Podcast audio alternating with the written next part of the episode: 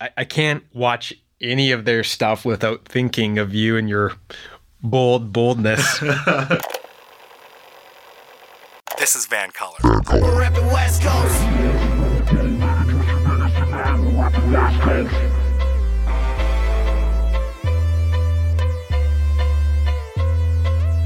My name is Mo Amir, and today on This is Van Color, we are celebrating the third anniversary of the podcast. I've been doing this thing for three years, and what an incredible journey it's been. And there's only one person who would be a fitting guest for the occasion. He is, of course, a returning guest who has already logged over six hours on this podcast, over three monster episodes that still hold up. Episodes 30, 60, and 100, some of the finest hours of This is Van Color. He doesn't need a fancy introduction because he's my bro. He's the mayor of Port Coquitlam. He is Brad West. Brad, how are ya? Mo, fan freaking tastic. And I'll tell you why. Why? The other day, Mm-hmm. two two or three days ago, I received a, a Facebook notification on my phone. Hmm. Hmm, what's this? Requires some investigation. Click on it. A friend request. From who? Mo Senior. Wow. Wow. I thought he put it out there. I thought you have now arrived. As a longtime admirer of your father and uh, the wisdom that he dispenses, I, I felt very privileged for the friend request. I very quickly accepted it. I didn't want him to have any second thoughts and Right. pull it back. right. So we are friends. on Wow. Facebook. That's amazing to know. I'm actually surprised he didn't add you earlier. Well, now I'm feeling, you know, I, I was way up here and now, oh.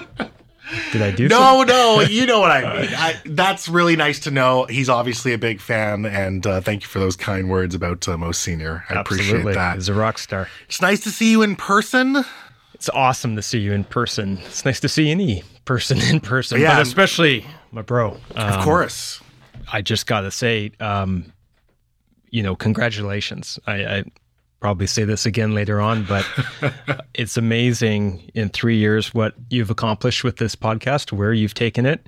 Uh, and it's been such a, a privilege for me to be a part of the, the journey. Of course. Along I- for the like- ride. Like I've said, I feel like our paths have been intertwined uh, more than once, more than one occasion. And I appreciate you being here to celebrate this occasion. Despite all the times that I've had you on the podcast, you are still consistently one of the most requested guests. People still want to hear more Brad West. Literally, like, I'll put out the Brad West episode and within two weeks, like, get Brad back on the podcast. Well, I have a few folks I could introduce them to. my my wife may not share that sentiment, but um, I always I, I will remind her that there are six hours of me talking about things that she could. right we're gonna listen we're gonna add to that we'll see where we go today i think this episode will swerve a lot of people but i want to start with my own swerve. I've told you this ahead of time. I'm hanging up the microphone. Maybe for good maybe for a minute. Haven't decided yet. I do still love to do this but i just need some time to, to reassess some things especially coming out of the pandemic. We have a hot guy summer awaiting us. Too hot. too hot right now.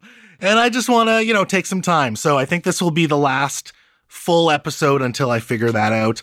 I will still be a columnist for CBC Radio. The Soapbox Social will continue Thursdays at 4:10 p.m. on CBC's On the Coast with Gloria Makarenko. So Brad, please do tune in for my weekly hot takes on the biggest local political news. I always do. I will still write for Vancouver is Awesome, and I just want to give a shout out to Bob Kronbauer for his continued support and friendship and providing me with that space. And you know what? I'm still going to be ranting. So every Friday on this podcast feed, don't unsubscribe yet, because you will still hear me for two minutes ranting away, being mad.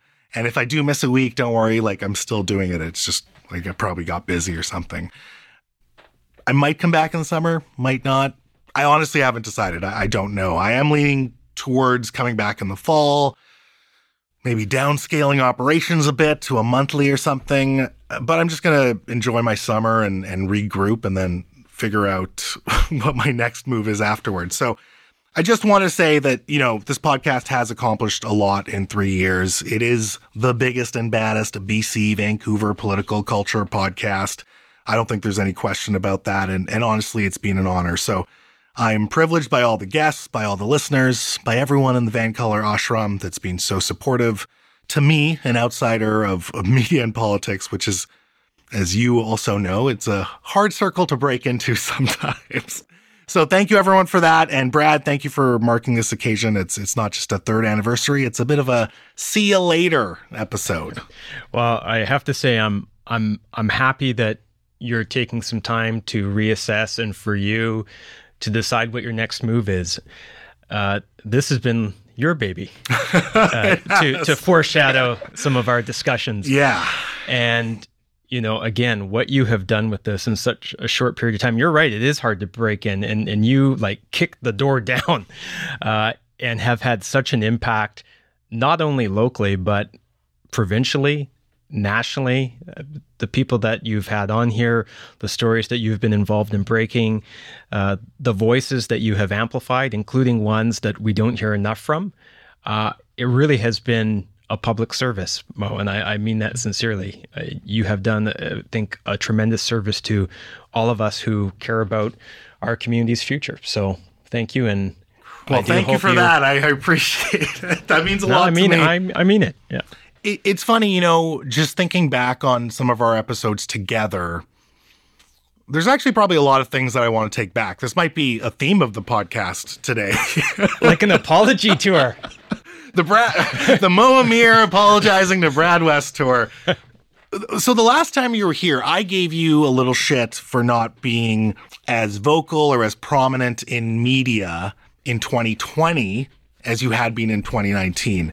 And I do regret that because even though I don't have a family, I understand that when you're so relentlessly on your own time, outside of your actual work, standing up on the soapbox and, and telling people what's what, it's like unsustainable at times. And and you get prominent people who get mad at you and maybe they feel threatened by you and then the demands start rolling in and you start sacrificing all this time. And you know, there are a bunch of people doing the same thing or kind of out there, but I think you and I in a lot of ways we don't phone it in. We really put our hearts into being in that spotlight and and you know, usually complaining about what's wrong in the world, but trying to make a better, being a voice for a better change, I think. And it, it's rough and tumble sometimes, man. I used to be a, a, ripped yoga model, and now I got, I'm sitting here with a gut. I got, I got, I got to get fit again. I mean, it's tough. So I'm just trying to figure out what's important. And actually, I thought about that episode last time you were here, and I was, uh, I felt bad that I gave you a hard time. Well, don't feel bad, and no apologies needed. I, I think you're right, though. There are times in our life where we need to take stock of what's going on and, mm-hmm. and where we're at.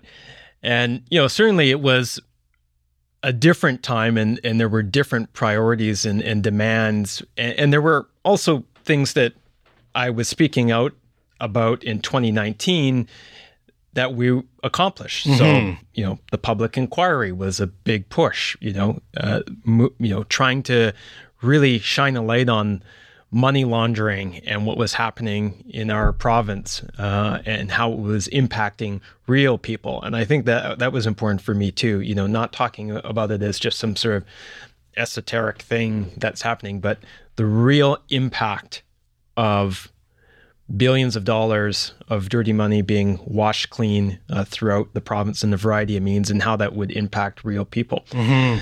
So there were things that were important that we were able to accomplish. I say we because there's not just me, there's so many people uh, in this province who made those things a reality. And, and I think it's only because, you know, you had literally thousands of British Columbians demanding this that it mm-hmm. happen.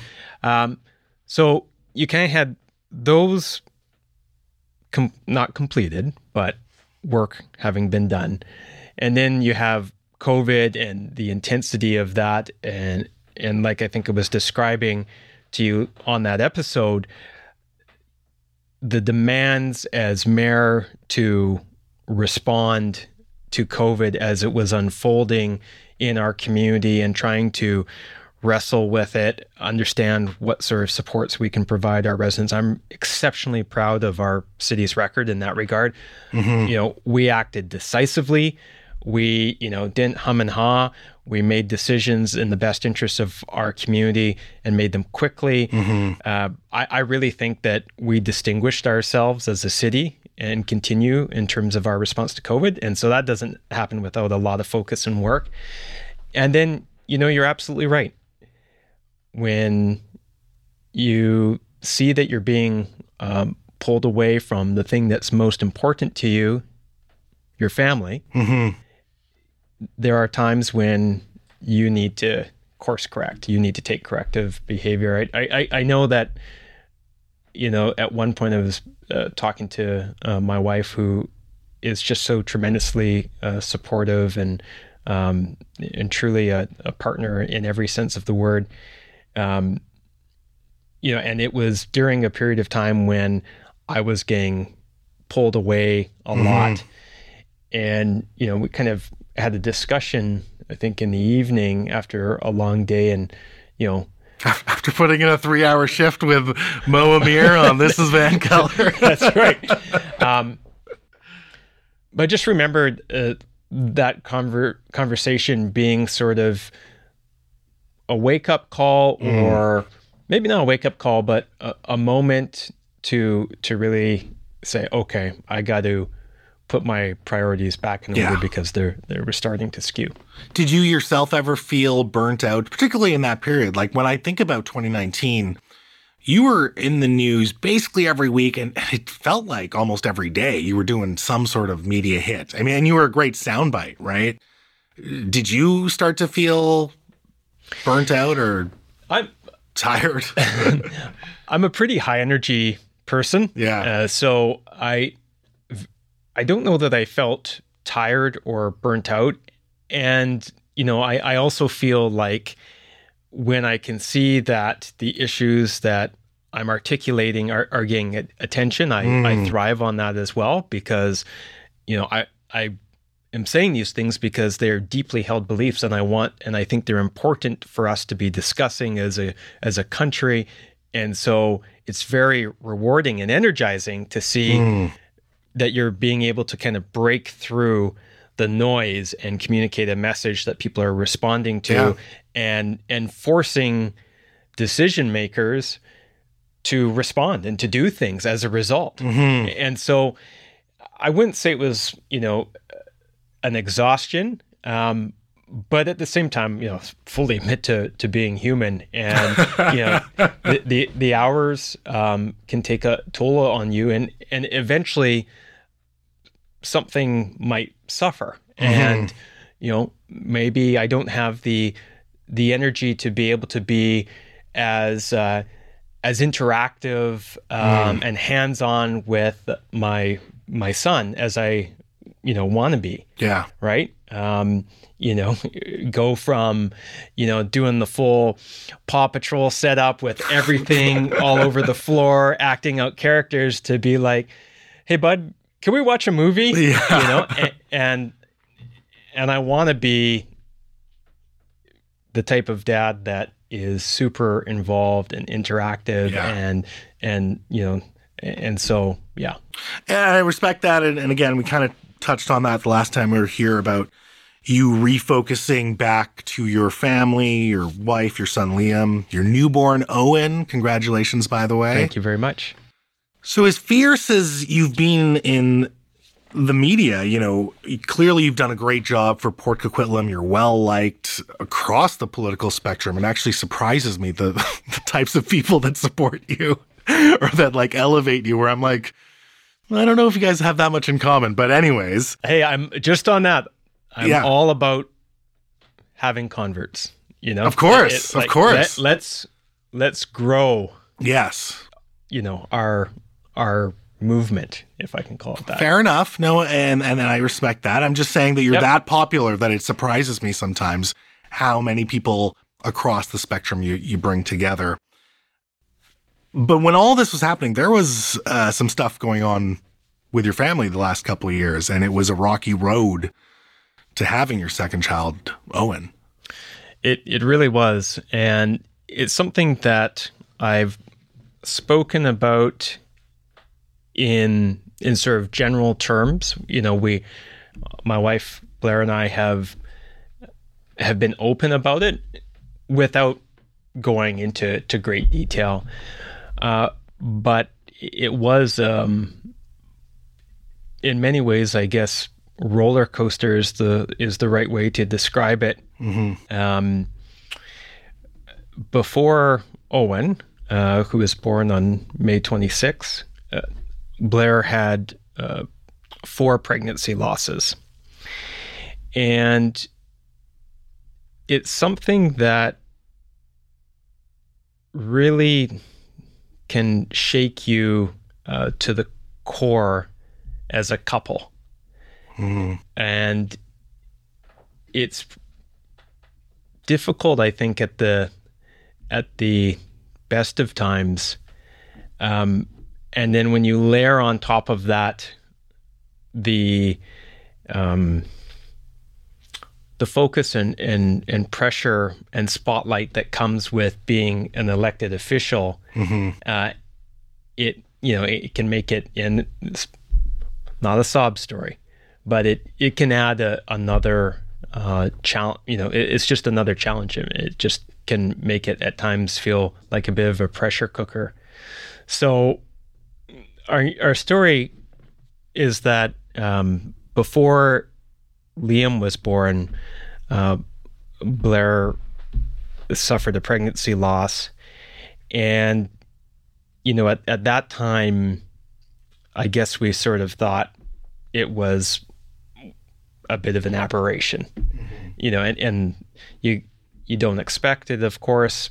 You know, when it happens, you know, the doctors tell you about how how common uh, pregnancy loss can be, um, and we kind of thought, okay, um, we allow allowed ourselves a, a period of time to uh, to uh, grieve um, and to, to to mourn that loss, um, but we were also really eager to um, to try and have a um, another baby or to try and have a baby, um, and so um, got pregnant fairly quickly thereafter and had Liam, and you know um, that was such a life altering moment for for the both both of us. And um, having him was just like the absolute greatest joy of my life ever. And it had always been sort of our plan that we would have you know uh, two children. Um, and so you know we kind of had the best laid plans right Sure. let's have the kids, you know, mm, maybe like two years apart, right? I kind of thought that'd be great. Um, and and so you know, um, when that two year window was uh, was coming up, we got pregnant again very quickly, and were like just super ecstatic about um, about uh, having a another addition to our family and really feeling like our this would complete our family. And I remember like it was yesterday uh, going with Blair because I went to every single medical appointment. I didn't miss a single one. Um, you know, I didn't care what I had going on, cancel it, move it. I'd go to every single appointment. And we went to get uh, an ultrasound. And when we had gone through that process with Liam, um, you know, the ultrasound technician does the ultrasound. They don't tell you anything. They go away, and then they come back and they give you the photo, right? And so remember sitting in the room with her and the door opening and it's not the ultrasound technician it's a doctor and you know the doctor um, shared with us that um, that the pregnancy um, was not going to progress. And you go from a euphoria uh, and sense of joy and happiness that I don't think has a comparison on this earth to uh, just a profound sense of loss. Yeah. Uh, and it happens in a nanosecond. And so that was uh, really hard for us. And, you know, all the questions again about why is why has this happened? Is there something wrong with us? All of those things just, you know, you have this just flood of questions. And we worked through that process and, you know, heard basically similar things to what we had heard the first time uh, we had a loss. These things happen, you know, um, they're they're more common than you think, um, and uh, you know when when you guys are ready, you should try again. Um, and so again, we went through that period of of grieving and being there for each other. And I think at this point, other than our immediate family um, and sh- sharing this with them, we weren't really talking a lot uh, to friends about it. Yeah. Um, you know, it was something that we were kind of not quiet about, but it was something that we were going through and not a lot of people knew. Well, I imagine it's also that toll of having to tell people about it as well. It's For not sure. something you want to no do abs- necessarily, right? absolutely and and so anyways there after that um, you know after a period of time we decided that we would try again and got pregnant again um, fairly quickly and you know felt really positive uh, about it you know kind of you know you, you do this kind of silly thing of like well the odds are right Right. you know okay, well you know since we've had two the odds are you know we're good and that first period of you know um, eight to ten weeks of waiting to be able to get an ultrasound is is such um I don't know how to describe it. It's kind of unearthly. It's like you're you're just waiting for time to pass. You know, um, and and that's what we were doing. We were just waiting for the time to pass to be able to have the ultrasound and confirm that um, a baby was there. And I remember, like, you know, we were so eager. We'd like phone the doctor, like, come again, ultrasound early Sure. and that sort of stuff. And I think they even tried, as I recall, but couldn't tell. So, anyways, um, uh, they said, uh, you know, no, you got to wait. And and I think, if my memory serves me, we were just a couple days away from getting that ultrasound um, when Blair started miscarrying. And, uh, you know, it, uh, again, it was just. Um, I don't even know how to describe it, Mo. Um, I, I don't know how to put the words to it. But we went through it, and and so, I mean, at, at, at that point, um, we're, you know, just kind of at a loss and, and, and, and felt lost. And, and that's despite getting amazing support and, and care from, from doctors and nurses. Um, and, you know, answering our questions and, you know, doing everything they could. But we were lost, uh, just because of the experience. And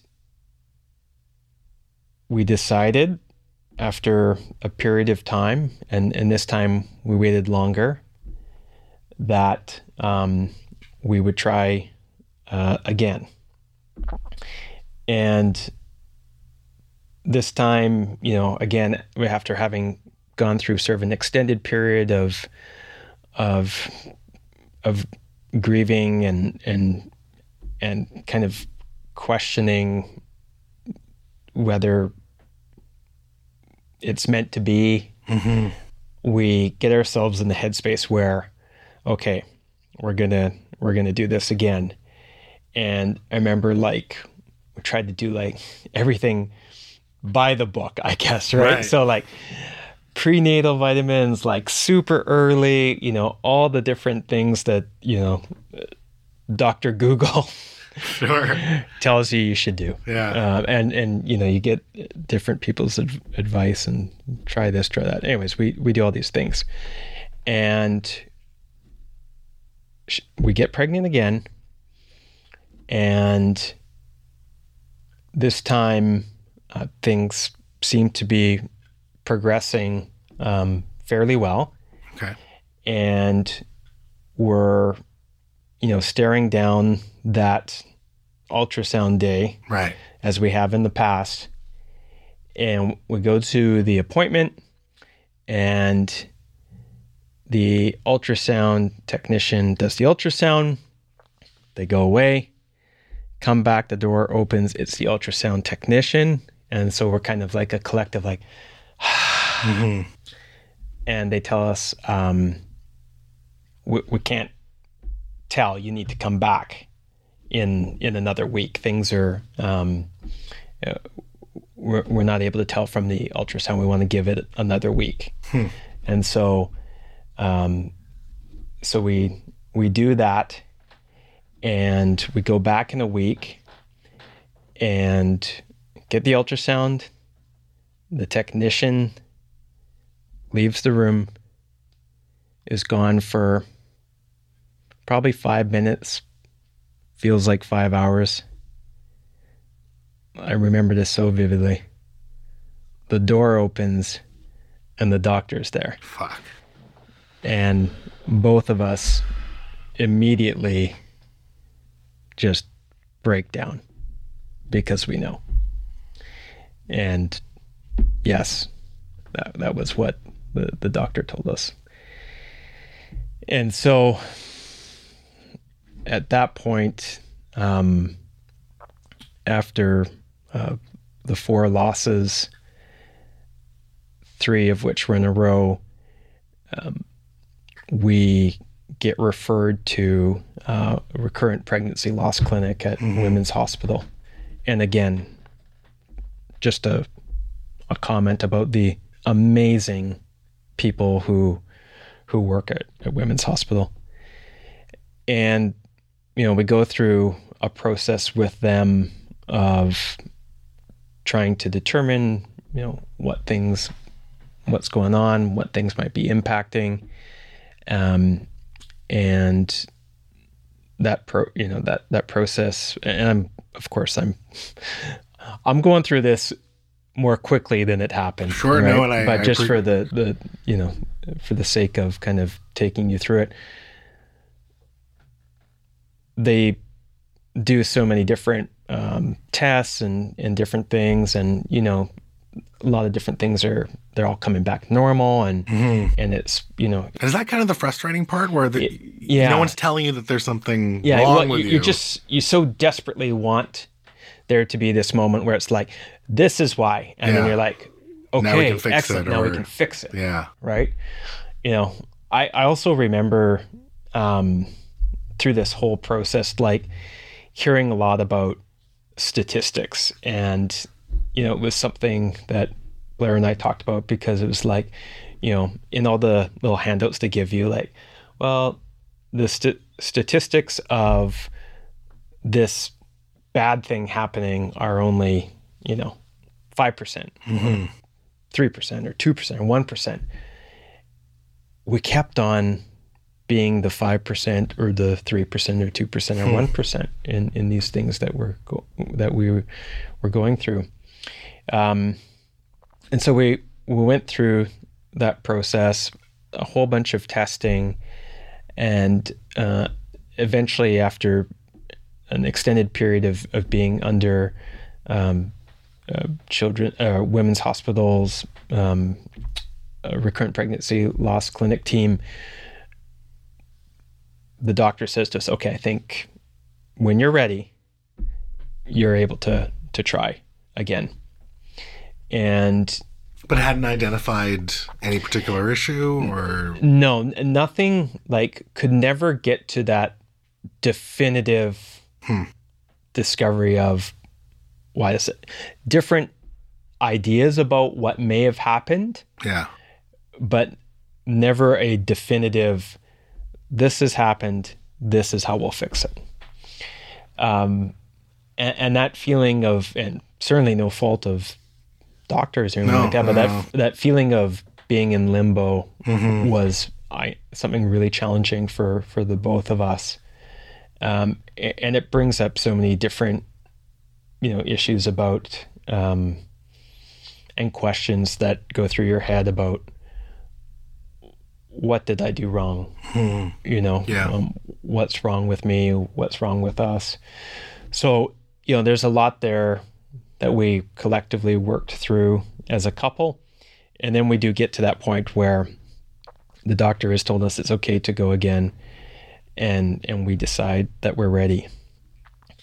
And as opposed to our previous experiences where became becoming Blair becoming pregnant happened quite quickly. Uh, this time it didn't. In it was taking it, you know, we, we just kind of assumed that it would happen like it had happened previously, really quickly, uh, and it didn't. And at first, we just kind of thought, oh, maybe that's a, it's kind of weird. Um, and you know, the time went on and stretched, and, and still nothing. Um, and eventually, we got a referral um, to a fertility clinic and made the decision to uh, conceive through IVF. And I just want to make a point about that. When we made that decision, you know, you you go through their whole process and they explain to you the different options that are available to you. And, you know, IVF is not cheap. Mm-hmm. It was, you know, going to cost us about $25,000. That's $25,000 that we didn't have. We made, you know, we were able to go get a line of credit for it, borrow. The point I want to make is that we're very grateful that that was an option for us. And that even though we didn't have the $25,000, we were able to go and get a line of credit to be able to proceed. I know that there are lots of couples and families who face similar challenges and don't have the financial means or can't go get a line of credit like that. Mm-hmm. And maybe that's something we'll talk about later, but this experience really has opened my eyes to areas where I think more support can be provided um, to couples who are going through similar things. But I'll, I'll set that aside for now. We go through the IVF, and it was successful, and and Blair was pregnant um, on the, the first the first attempt, and you know we were so happy and just overjoyed. Mm-hmm. And then we knew and I think we had this in the back of our mind, never left that ultrasound date Yeah. and getting there, right? Yeah. We got there. At this point, COVID is happening, and I'm no longer able to go to the appointments. So, Oh, is that right? yeah. Wow. I Uh, did. pff, So there. I'm you don't think about it unless you're, you're no, there, right? Wow. So I'm interesting. I'm driving Blair to the appointments, and I'm waiting in the parking lot. Um, and we're like texting the whole time while I'm in the car and she's in the waiting room or Yeah. in the doctor's office. Um, and when we got to that ultrasound appointment, um, she had to go in by herself, um, which was hard. And, you know, just texted the whole time. And uh, I remember her, um, you know, texting me, um, you know, and I think she's trying to sneak like her phone in, in between while the doctors are doing their stuff. Uh, and she texted me that um, it's good. Yeah. I remember that's what it said. It's good. And, you know, it was just such a, a sense of uh, relief and a weight off our shoulders. Uh, fast forward several months, um, things are continue to progress quite well. We kind of mentally feel that we're over the past that period of time where you know things could go wrong. And i'm in my office at city hall and my phone rings and it's blair and i have some people in my office and so i just say oh you know um, my wife calling? Do you mind if we pick this up after? And so they they leave and i answer the phone and I can just hear her crying. And my heart just drops. And my chest gets so tight, like I can't even breathe. And I can hear, and, she's at work at this time, and I can just kind of make out a little bit. And she says that she's going that she's was headed towards home. Um and so i bolt out of the city hall i get in my car drive home. She's already there uh, come through the door a- and we just hold each other. And just sob and she said to me that she knew that she was miscarrying.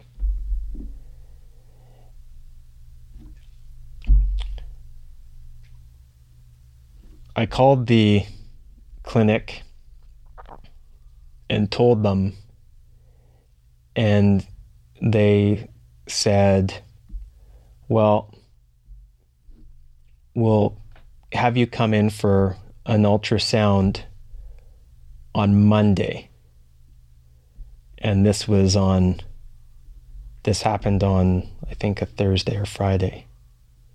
I remember getting so angry. Yeah. I'm like, what do you mean we need to come in right now? My wife is miscarrying.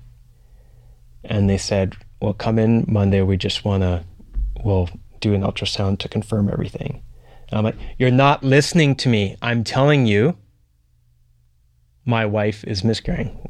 We've been through, we've had four. We know, we've had four losses. We know.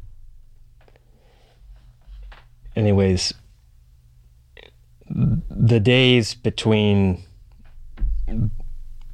that phone call and going to the clinic, I don't even remember.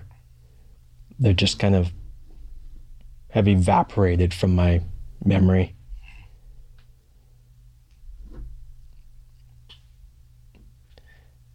We go to the clinic. I can't go in.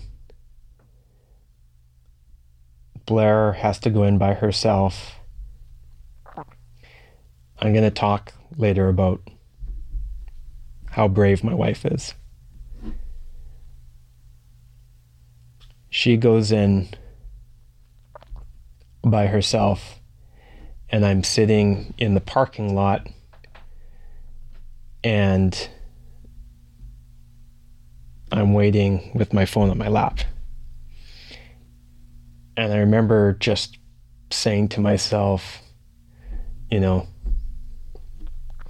God, please do something. I, will do anything. If if everything's okay. I, I can't remember my exact words, but just you know, sort of monologue in my head, this conversation I'm having. And she was in there for about half an hour. And then she texts me and it said, Oh my God, we have a baby. Wow. And I just like, what?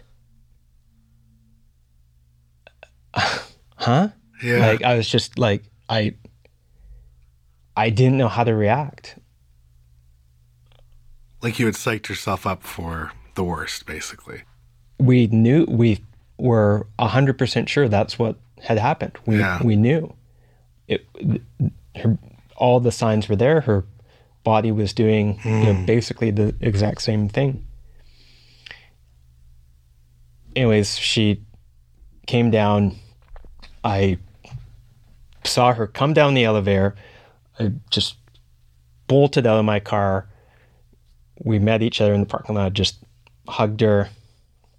And again, we're just just crying, but this time different types of tears, right? Mm-hmm. And it's just like, how is this possible? And um, it turned out that she had um, um,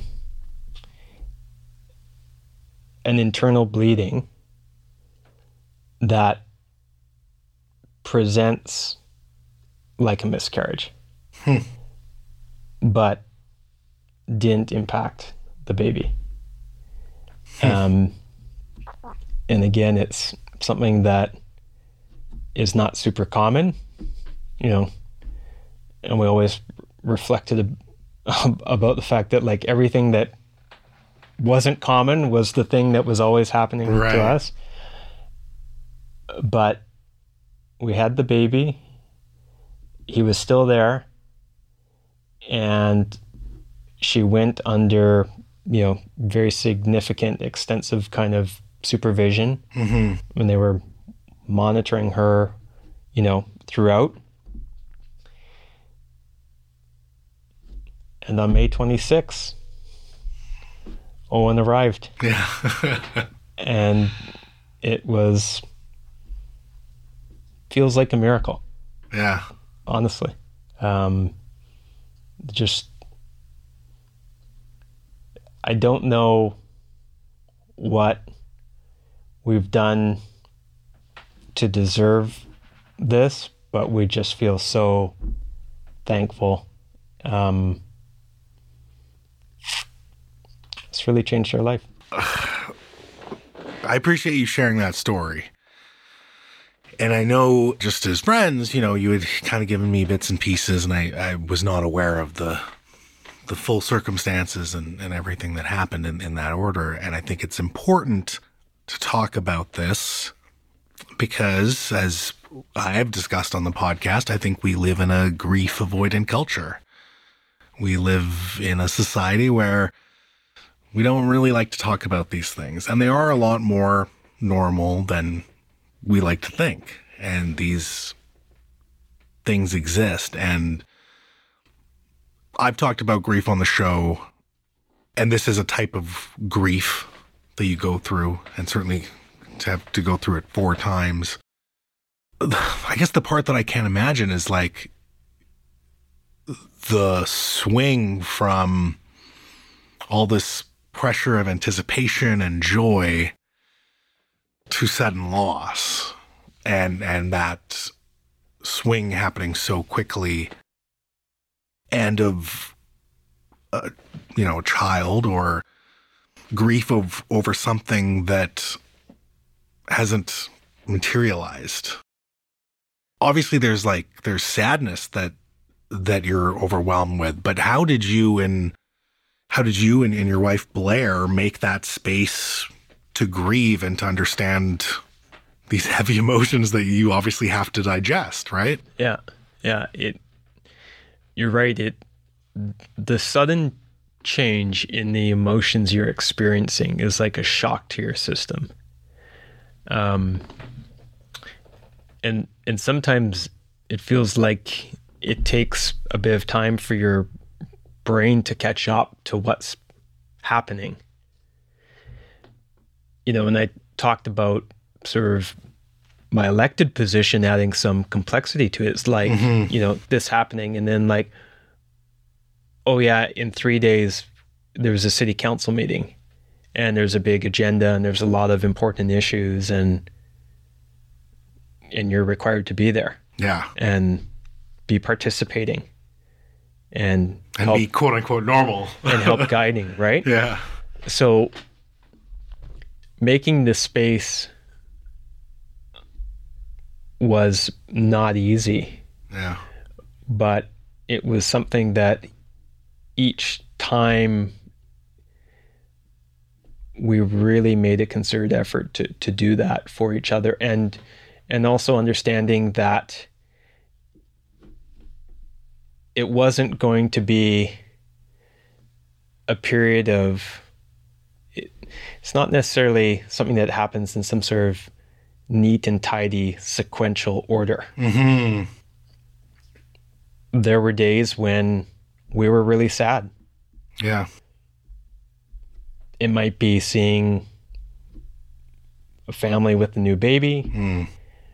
You know, part of being an elected official too and being sort of known and out in the public is people coming up to you and, you know, we got asked a lot.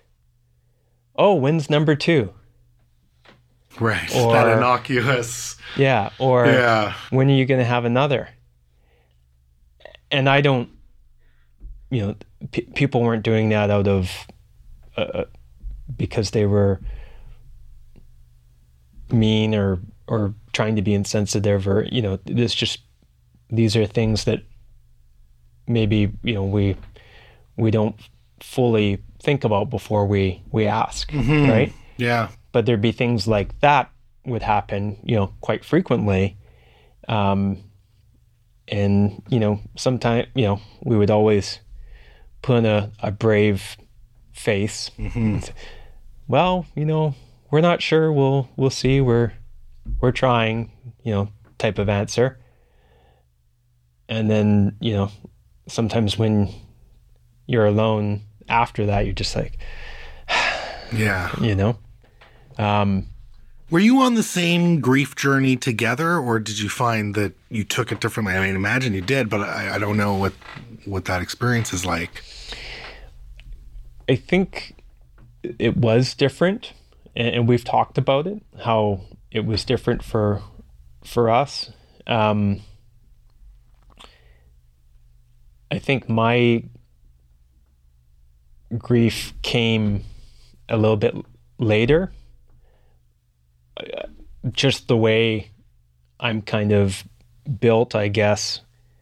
My sort of immediate response and inclination was to try and do everything I could to support the person I love mm-hmm. more than anyone, right? My my wife and then my son, my first son Liam after the other ones happened when after he was born. And um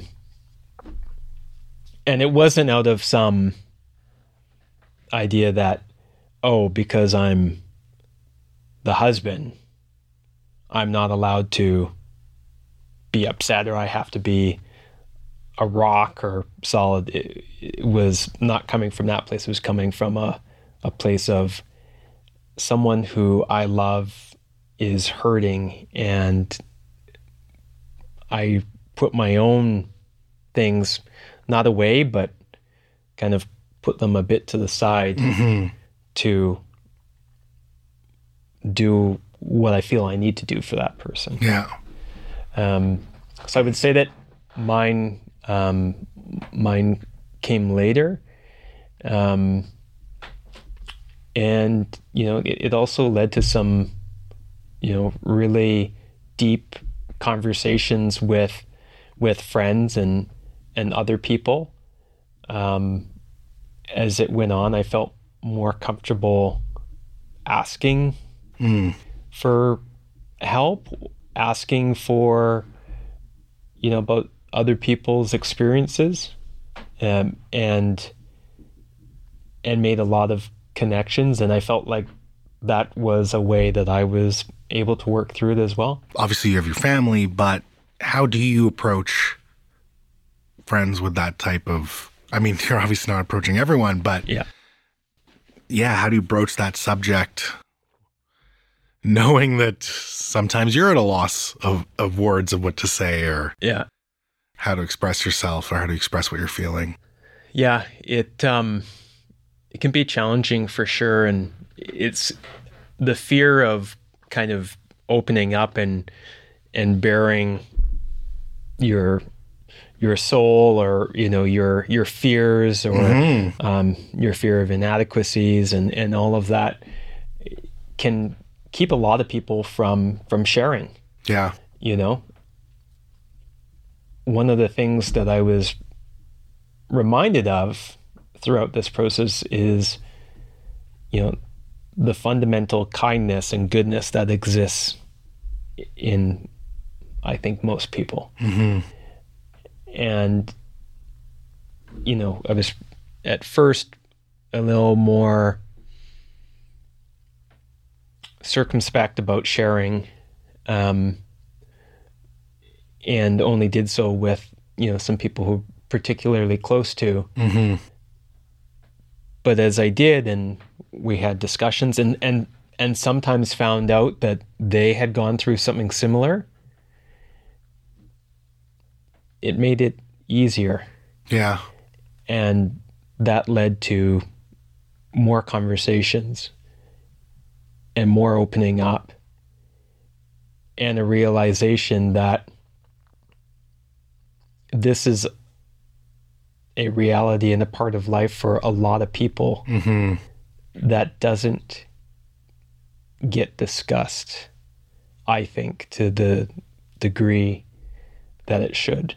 Yeah. um, and you know there still is a lot of stigma attached to it. Um, and and not everyone knows how to ask for help or to get support and i think there's also a need for more support you know again i don't want to weave politics into it but you know, you talk about again the ways in which we were fortunate, and it seems weird to say that we were fortunate in going through something that felt like the worst thing you could ever go through. But, you know, we didn't have to worry that Blair's employer was going to say, no, you you have to be at work. Hmm. Like, she was able to take some time. You know, that's not the same for everyone. Mm-hmm. I've talked to people who have gone through this experience who have been expected to be back at work the next day. Hmm. Um, and, and so there's a lot more I think we can do to provide support to to people who go through this. I almost feel like one of the cultural issues with this, and there's a lot of different angles we can look at this, but when we look at this type of loss, it's kind of like this hidden loss, right? As opposed to losing a parent or Mm-hmm. You, you know losing losing someone that's that's alive, losing a job, whatever, right? Like this is a very private, hidden, tucked away loss, and as such, it's much more easily shrouded in that stigma and that privacy, but that privacy that might not actually be helpful. Right. Right. I mean, even when you lose someone in your life, there's a funeral, there's these rituals that we hold on to, mm-hmm.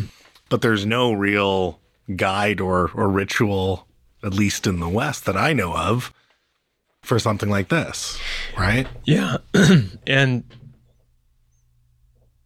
I think it's important that people be able to make the decisions that are right for them mm-hmm. and their family. And so not everyone who experiences this type of loss wants to talk about it. Sure. Yeah. And yeah. that's okay. Right? But there are people who feel that it's not something to be discussed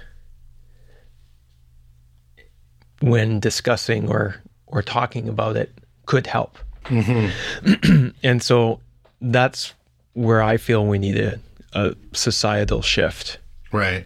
to take it away from, as you, I think you've described it perfectly, a, a hidden loss, to acknowledging it as a loss and allowing people to grieve through that loss in the way in which they want to, mm-hmm. not the way in which they're expected to. Right. And and you're absolutely right. And again, I can't speak to this type of loss, but I can speak to grief and different forms of grief. And grief is this wild, untamed beast, right? As you said, it's not a linear process that you digest your feelings in, but it is the process of digesting that grief which can happen in many different ways, that is important. Right. And finding that what works and, and how you go about that. And, and a lot of times for, I think, a lot of people, and historically, it has been finding that sense of community. Yeah, absolutely. And, you know, again, to my mind, part of letting people do that is having the, the supports in place, right? So it you're not having to make a decision that if I am not able to go to work today because of what I'm going through, that that choice is off the table.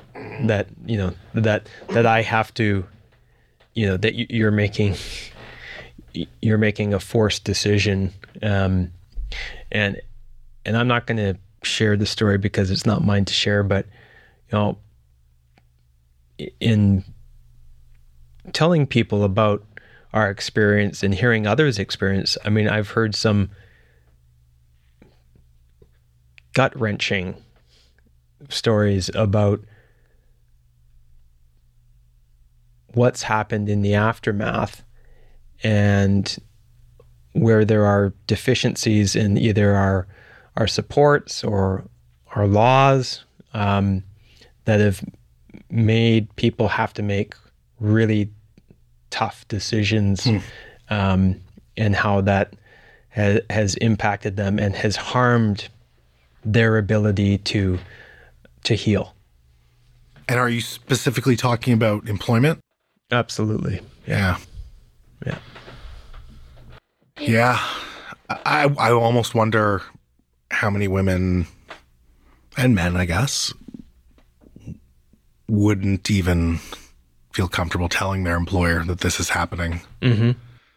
You know, as you said, it's not not really a pleasant thing to to What- admit, and then there's so much stigma around it as you- well. Yeah, I mean, again, for instance, you know, it.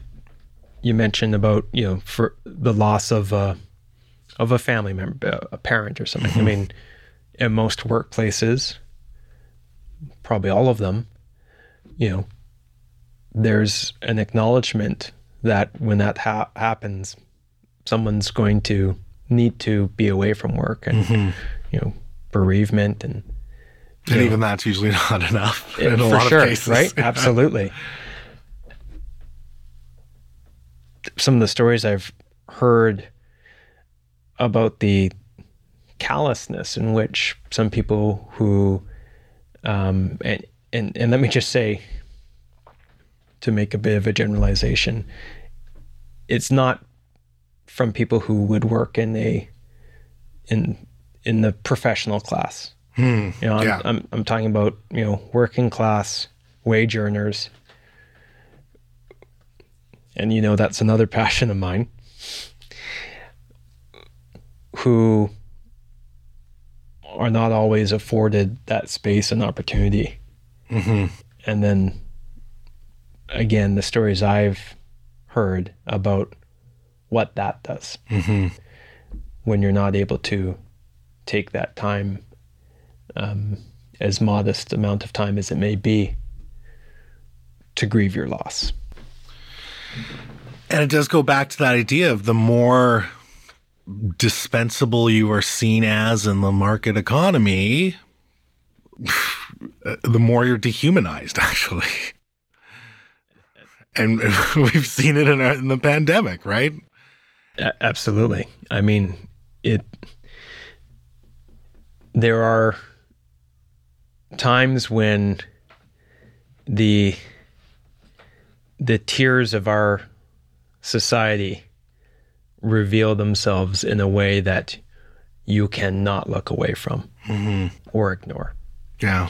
And we've seen a lot of them, particularly during the pandemic. Mm-hmm. Obviously, something like this, and, then to happen multiple times, multiple times in succession, like this must add so much sadness and stress onto your marriage, onto your relationship. How did you two support each other to keep your relationship strong? Strong enough that, you know, you wanted to keep trying because I imagine that when trauma or certain stresses hit a relationship, you know, people start to put up walls or suppress their emotions and stop being honest with each other, right? Out of shame or guilt or whatever. And oftentimes trauma can lead to the end of a relationship. That's very common. Uh, What was your strategy, Blair's strategy to to make sure that didn't happen or to avoid those pitfalls? Communication was really important to us uh, throughout. And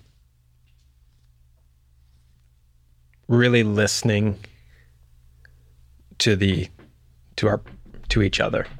And you know particularly for someone like myself who likes talking sitting not speaking listening Yeah. Was really important. And and you know we tried and failed a number of different things you know? So it- wasn't always perfect or easy um, but that communication was so important. And our son liam i think also got us through it. Because going through the the three losses while having him you know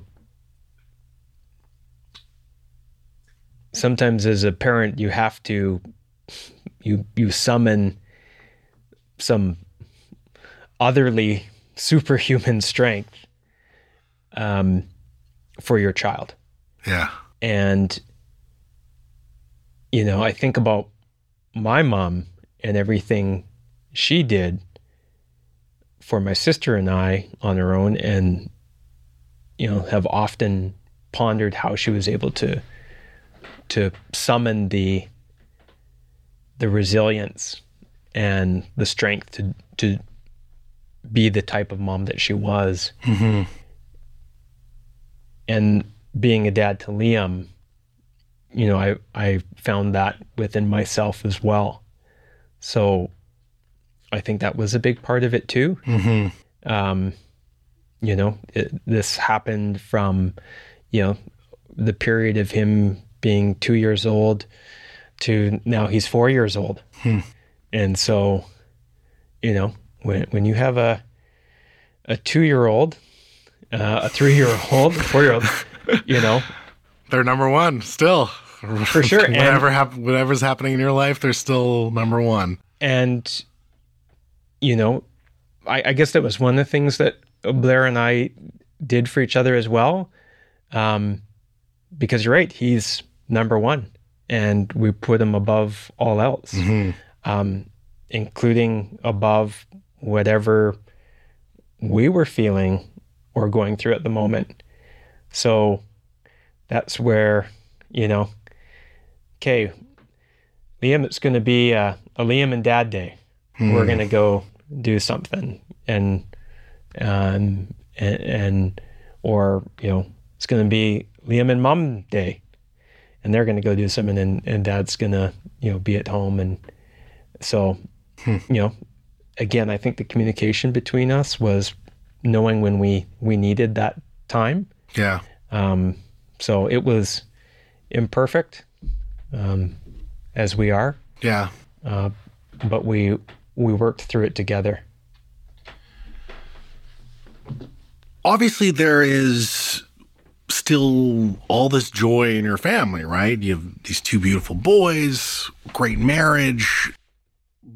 But going through this grief, going through it so many times, is it something that, that goes away, or, or do you find that you still end up carrying a bit of it, Yeah. even even with your second child, the the one that you wanted, right? Well, and again, that's where we're so happy and feel a sense of fulfillment and joy that I think could not be matched. Mm-hmm. We're also cognizant of the fact that not everybody's story has the same ending as ours and I do think we ca- we carry some of that. Um, we don't want to be triumphant triumphant about it, Right. Exactly. you know, because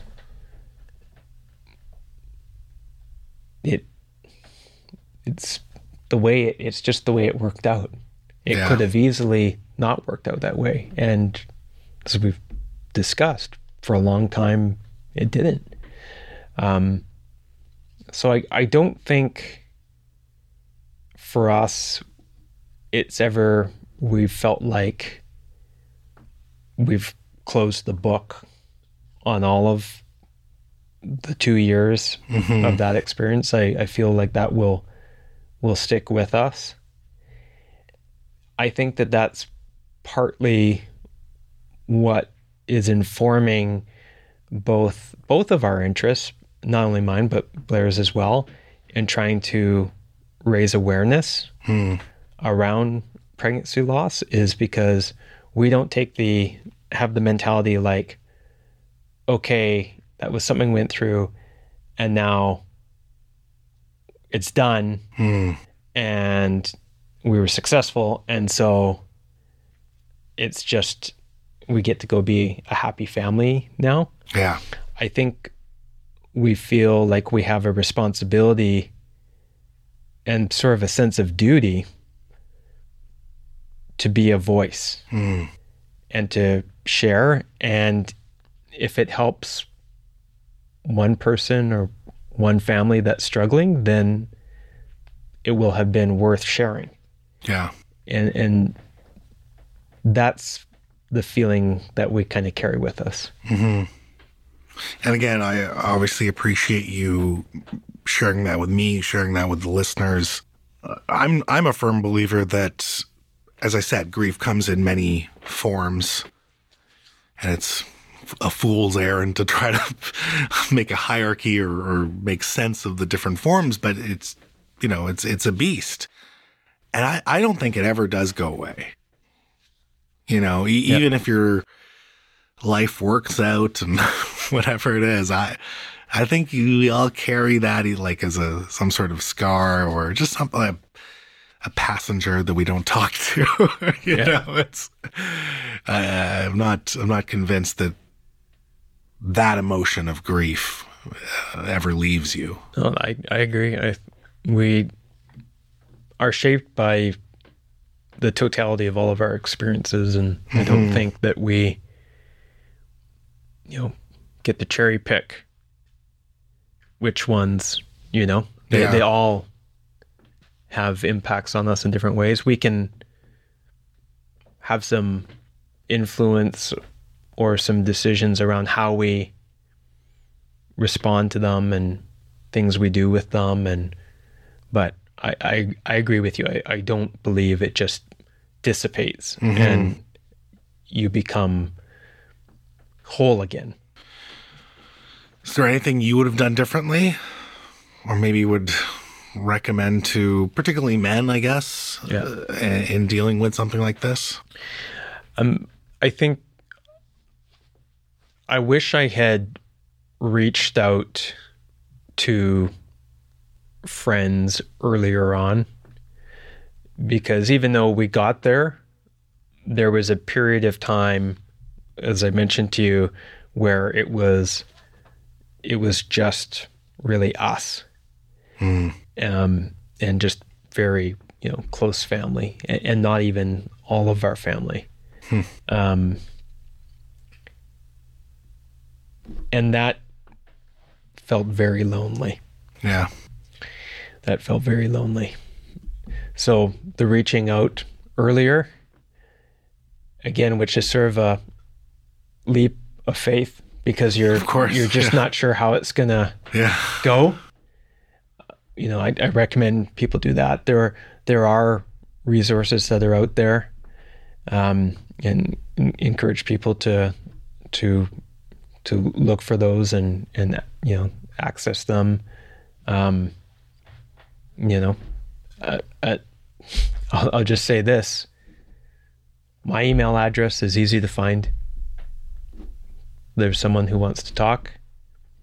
I invite them to reach out um, because I'm lucky that I had people who I was able to reach out to eventually when when I was at the point where I felt I could, and and it made a lot of difference. Going through something like this, it obviously changes you. And we've talked about this idea of grief and something you carry. Has it made you look at things like purpose or meaning in a different light or maybe validated, strengthened your beliefs that you had? What's been the, and you can just tell me what you believe in. You don't have to go through the, the full evolution of Yeah. it, but, but Well, I know what have that you taken out of it? over our previous episodes, we've certainly established what I believe in. um, on on a Yeah. political level, Sure. but I'm I'm thinking on a personal spiritual Totally. level here. Um, so I, I would say a, a- couple of things. Um, first, just and again going back to what we were talking about at the beginning in terms of the prioritization, it, it really has recentered me uh, in terms of how important uh, family is and Yeah. and that was always my number one priority but I think that this experience has led me to make decisions that really reflect that. In terms of where I put my uh, energy and, and focus and and understand that I can still be a, a really really good mayor while also making sure that my family is getting what they need from me yeah. Um, and so I think that that has been important and it's something that I believed in and knew, but I think I have um, a clarity around it. Mm-hmm. You know, um, a clarity around it that that and and don't struggle with it as much anymore. It, Yeah. it's, it's very easy for me now to, you know, to prioritize accordingly. So that, I mean, I, I think just, I know it probably like is kind of cliche, but just this, a sense of how precious our time Yeah. and and life is and really wanting to to make the most of it Yeah. as it relates to being someone who is in the political arena i think absolutely uh, a strengthened resolve that the things that i care about are worth fighting for Mm-hmm. and a sort of dogged determined determination to to stay in in the fight Yeah. and and just a, a, a absolute sense of of why Yeah. and who for and you know i've really drawn that from from my family and from this experience and then i said i want to talk about my wife for a minute Of course. and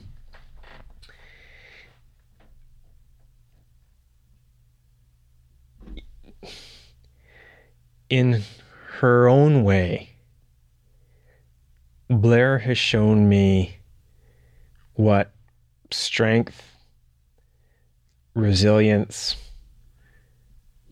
compassion looks like.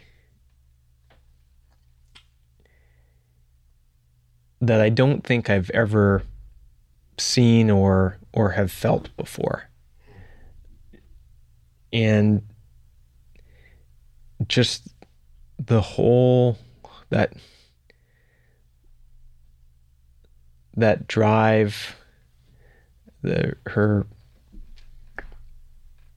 you know I, I i guess sometimes particularly if you're in the sort of political realm you kind of equate strength and resolve and passion with you know beating your fist on the desk and condemning people you know and saying this is what's wrong and this is what we should be doing and this is Yeah. and i may have be guilty of having done that once or twice myself Sure. um Makes for great theater.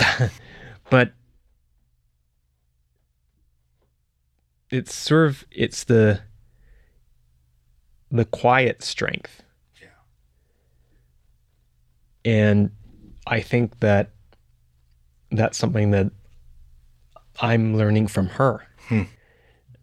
um, and i think that that has been a, an important lesson in in something that i'm still learning and reflecting upon um, you know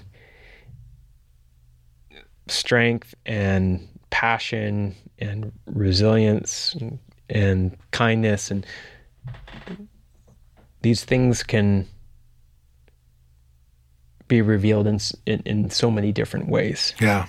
you know um and i'm i'm just so in love with her and just feel unbelievably lucky Yeah. you know forget that big lotto max that everyone was chasing i've i've hit a lottery you know that doesn't even compare Yeah. um, so it, it's I love that. all of it has been you know um has been a it, an experience that i hope makes me a better husband a better dad better person uh and a, a better elected official a better public representative um you know, a better advocate for the things that I care about. Yeah. And again, I, I know this was not easy to share, and I know it's going to mean a lot to a lot of people to hear it because it is normal and it happens, and grief is normal, right? And someone might be hearing this and their grief is not about pregnancy loss, but it's about something else, and they'll relate to it. And I think we have to open up that space to talk about these things and to talk about what, where we derive meaning and purpose and the will to do the things that are important to us. And can I just say, Mo, too, Yeah. like I think, yeah, I don't want to get political on it, but I think having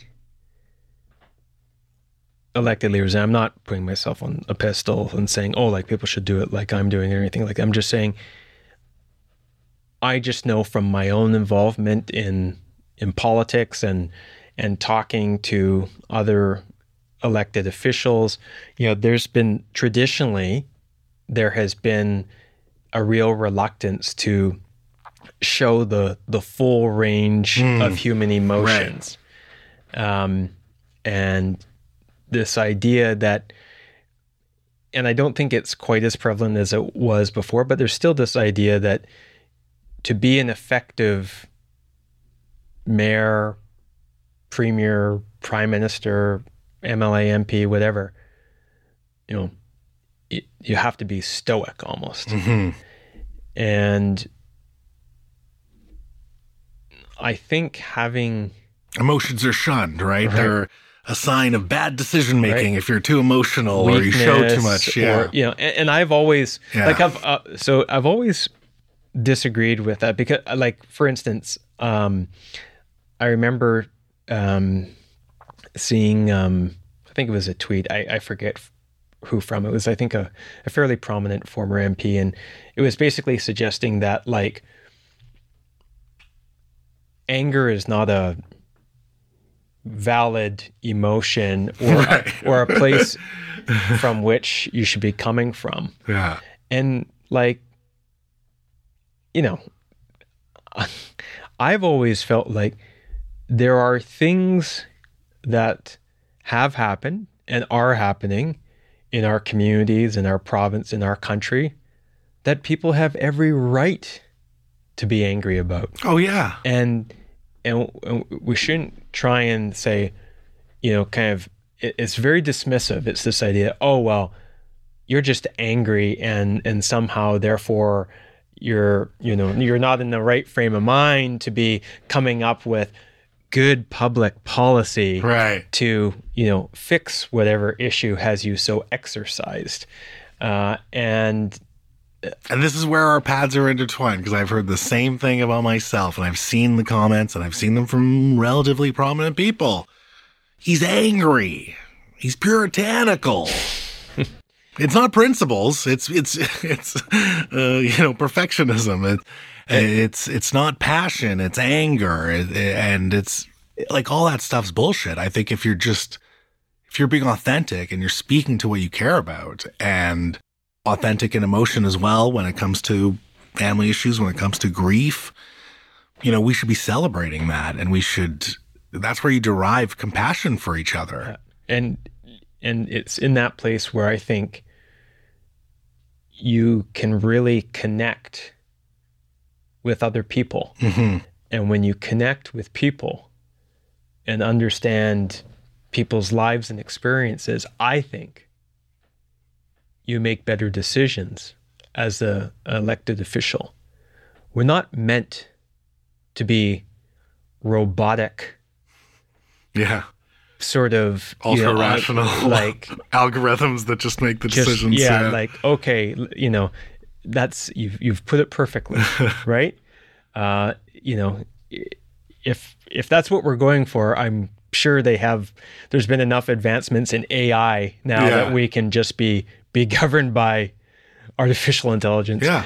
Um, so this this idea that permeates so much of our political culture that um, there's you know it, it's it's all about this sort of dispassionate uh, above people rationalization and you know uh, data crunching and and all this sort of stuff. And you put it all together and it spits out the answer.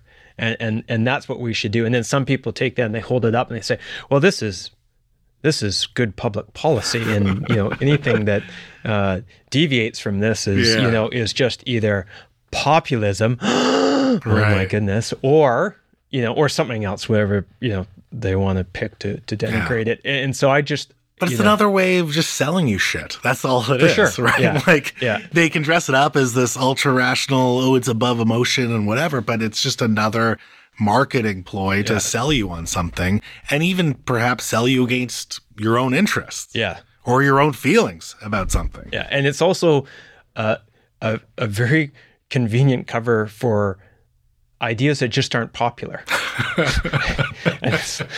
Ra- We're ra- not talking about road tolls today. no, no, no. I, I, but you know what I mean? It's like Yeah. instead of having to address the, you know, the the drawbacks with your proposal or mm-hmm. idea that make it unpopular with people, you can just say, "Oh well, you know, people wouldn't understand that. you know, Right. it- it's, it's too emotional, too, you know, they don't know what they want, you know, right? Right, and so, right. anyways, just to circle back, I think being in a place where we have elected officials who can be reflective of the full range of human emotion is healthy, proper, and I think takes those elected officials to a place where they can better connect with the the people that they're supposed to be serving. Yeah, 100%. You're speaking to the emotions guy, the guy about feels. I'm 100% in, of course. I, you know, I, I said this was going to be a, an apology tour of, of sorts. there was another episode that you were on, episode 60, where I made a very emotional plea again for you to run for, for higher office. And I, and I think about it and I now feel very silly about it. Not because I, I don't think y- you would do a good job. I think you'd be amazing. But it's also treating that ask without any context of the importance of family and again, purpose, meaning.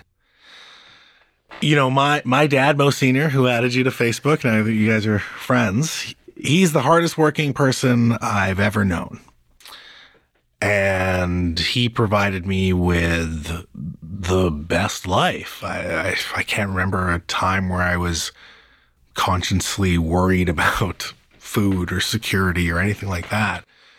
And everything that I wanted, in a sense, not that we were overly rich, but you know, the key components of what I wanted in my life, I were all attainable. But when I see and I think back about a a particular time where he was working, he would be getting up at three, he'd be getting home at 7 p.m. That takes a toll on you. He was a good dad, and, and I'm not I'm not saying he was not present. I'm just saying that takes a toll. And there's more to life than just uh, money, money, power, power. the next step, and and you know, it, it goes to again how I started the show. Of sometimes you get in these traps of ascension and these invisible stairs and brass rings that you make for yourself. And momentum is everything. And I, I I'm still a believer of momentum, but when you step back, you're like, I'm actually in a hamster wheel. maybe, maybe I should just cool it for a little while, reassess, realign the values, do what's important to me and what's authentic to my emotion, as opposed to just running on autopilot because you think the the trajectory is supposed to go a certain way. Mm-hmm. And that's always kind of what I've wanted in this podcast, right? Like, uh, again, I'm not saying I'm not, not coming back. I'm just saying I'm going on break. But I've always wanted people to maybe look at things in a emotional way, for sure, but also just in a counterintuitive, bigger picture way. of let's just sit back. What are the actual questions here? You know, because we get so focused on the minutia of all this bullshit. Yep. and it sucks that sometimes it takes a trauma or it takes some shit to to pull back and and uh, appreciate what's important.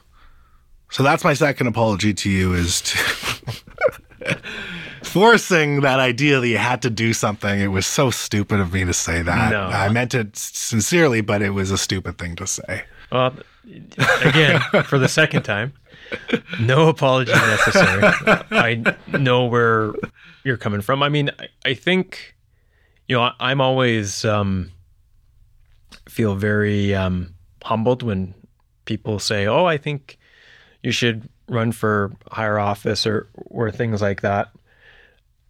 And you know, I guess I've always kind of had the view that, like, just me running for higher office or being elected to some other office is not in of itself that meaningful. Mm-hmm. You know, I I know our politics are very personality focused. Mm-hmm. So, you know, it becomes about sort of the individual, right? For me, what I feel is important is that the the values and the ideas, the things that I think are important, that those are the things that progress. Yeah. And you know, that doesn't have to mean that I progress Mm-hmm. in terms of elected office. You know, th- again, there there's so many different ways in which we can make change, positive change in our in our communities in our country. So um, that's that's I've always had that kind of perspective. Yeah. Um, you know, running for mayor wasn't about becoming mayor because I wanted to be mayor and it was a lifelong ambition to be mayor. It was there was an opportunity Yeah. and here are the things that I feel strongly about, I care about, I think that we can do better and there's the opportunity to to go and do it. Yeah. You know, so I you know, ultimately, you know, the the answer I gave you back then is is is still reflective of my current thinking. Um but I'll layer that piece onto it Yeah. um, you know that's what I think is important in making those decisions.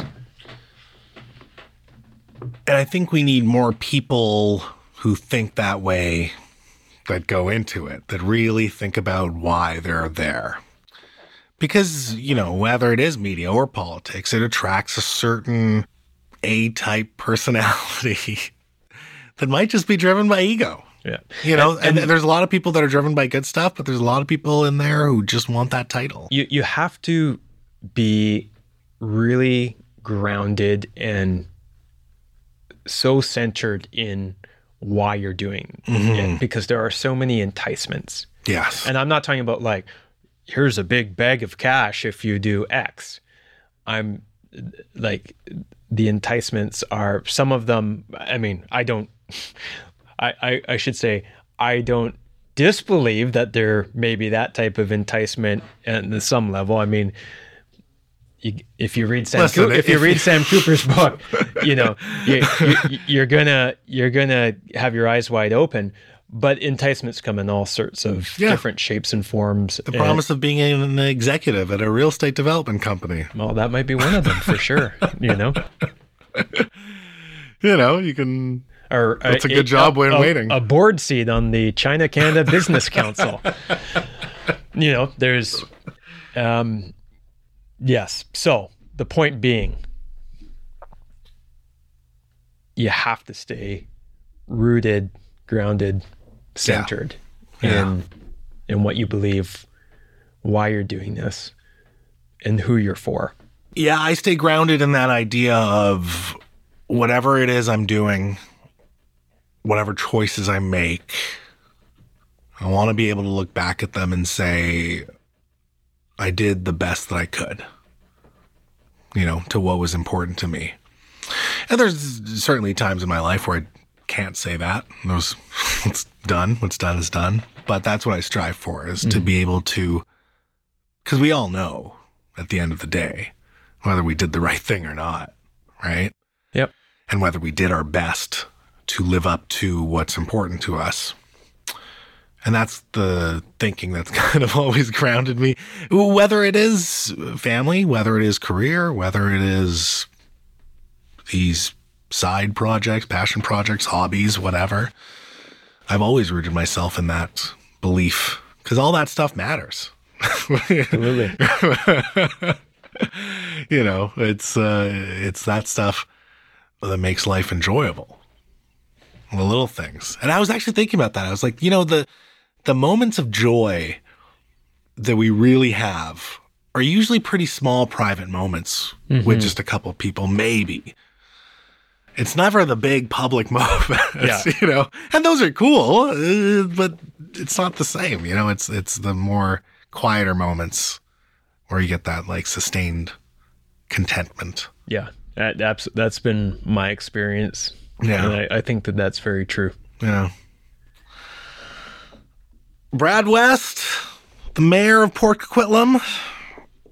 Seriously, no, I, I appreciate you coming back. I, I'm sure a lot of people were expecting something much different, but I know we had talked about talking about this for a while and I didn't know what it was going to sound like. And, and I just wanted to give you space to tell your story and to, to advocate for, for the things that you believe in. And so I know it takes a lot of vulnerability and it's emotional. And so I appreciate you being here. I appreciate you telling that story. What is your call to action? Potentially the last call to action on This is VANCOLOUR. My call to action is the continuation of This is VANCOLOUR. Um, It'll be it'll be like- back most likely, Like most it- likely. It's, you know, it's see you later, not goodbye, like you said. Yeah. Uh, you listen, I mean, and that's why I'm not trying to be too dramatic about it. I just, I just want to take a break. You know, unless I'm out uh, in Buenos Aires writing my novel and realize that that's what I need to do at this moment, I'm sure I'll come back. But, uh, but you have open floor to an actual call to action. Okay. Don't well- ruin it with that. that it's what I always say, and it's not particularly profound. You're not gonna, you know, it's not gonna be in a philosophy class or something like that. Um, it's not deep into you know the meaning of life, but it is, I think, a lesson that my mom tried to impart to my sister and I, and and it's something that I try to model for my children and will try and uh, impart to them. Family first. Care deeply about what you believe in. Don't listen to those who tell you you can't or shouldn't go on. You're going to stumble. You're going to be knocked on your ass life is going to do that to you, get back up and keep moving forward. That's it. That's a beautiful way to end the, the episode of this chat. I appreciate that. Brad, seriously, episode 30, 60, 100, and now 130. I feel like we did things that no one would have thought was possible. and I appreciate your time. I appreciate your trust. You are my brother. I've been telling everyone that, and uh, and I love you for it. So thank you for being here.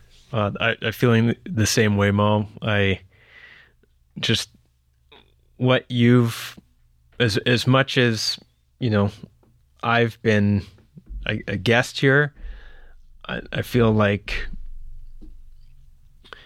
you've provided as much to me as I've tried to give to you, and and I've grown through our relationship and, and our connection. And and you know you you've been someone who I've been able to to come to and and talk to and, and get advice from and open up to. Um, and I just can't thank you enough for for that. I think that that is one of the most important get, gifts we can give another person and and you've given that to me and I'm so thankful and appreciative of it. I'm so proud of everything you've accomplished. Um, you know, I'm whenever I see that you know you've done something, I'm I'm I'm telling people about it. I'm telling there's there's Mo Senior. Yeah. M- my mom's name is Kelly, so I'm, Okay. I'm tell Kelly, hey, you know. So um, it, it's just been